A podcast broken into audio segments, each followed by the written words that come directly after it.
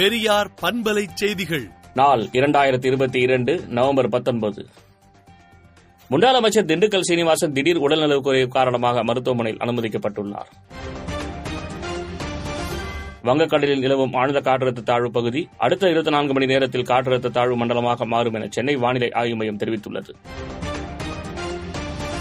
December இறுதிக்குள் திருவள்ளுவர் சிலைக்கு சுற்றுலாப் பயணிகள் அனுமதிக்கப்படுவார்கள் என்று சுற்றுலா வளர்ச்சிக் கழக அதிகாரிகள் விளக்கம் அளித்துள்ளனர் இந்த திமுக அரசு தமிழக காவல்துறையை சுதந்திரமாக செயல்பட அனுமதித்து தமிழகத்தில் சட்டம் ஒழுங்கை பேணி காக்க வேண்டும் என்று எடப்பாடி பழனிசாமி கூறியுள்ளார்.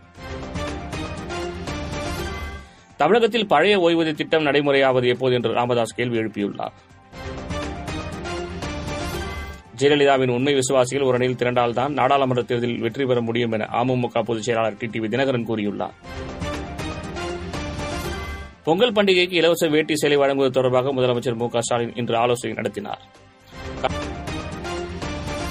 கர்நாடகாவில் தனியார் பொறியியல் கல்லூரி விழாவில் பாகிஸ்தான் வாழ்க கோஷம் எழுப்பிய மாணவ மாணவி மீது வழக்கு பாய்ந்துள்ளது. சுங்கச்சாவடி கட்டணத்தை நாற்பது சதவீதம் வரை குறைக்க மத்திய அரசு முடிவு செய்திருப்பதாக மத்திய நெடுஞ்சாலைத்துறை அமைச்சர் நிதின் கட்காரி தெரிவித்துள்ளார். அதிமுக பொதுக்குழு வழக்கு தொடர்பாக உச்சநீதிமன்றத்தில் எடப்பாடி பழனிசாமி பதில் மனு தாக்கல் செய்துள்ளார். டெல்லியில் பண மோசடி வழக்கில் கைது செய்யப்பட்ட மந்திரி சத்யேந்தர் ஜெயினுக்கு சிறையில் மசாஜ் செய்யும் வீடியோ வெளிவந்துள்ளது. முன்னாள் பிரதமர் இந்திரா காந்தியின் பிறந்தநாளையொட்டி இன்று பெண்கள் மட்டுமே ராகுல் காந்தி நடைப்பயணத்தில் கலந்து கொள்கிறார்கள்.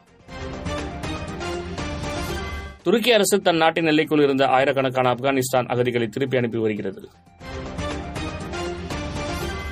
ஐநா பாதுகாப்பு கவுன்சிலில் இந்தியா நிரந்தர இடம் பெறுவதற்கு பிரான்ஸ் மற்றும் இங்கிலாந்து ஆகிய நாடுகள் ஆதரவு தெரிவித்தன.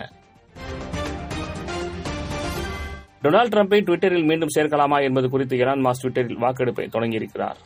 விடுதலை நாளேட்டை விடுதலை டாட் இன் இணையதளத்தில் படியுங்கள்.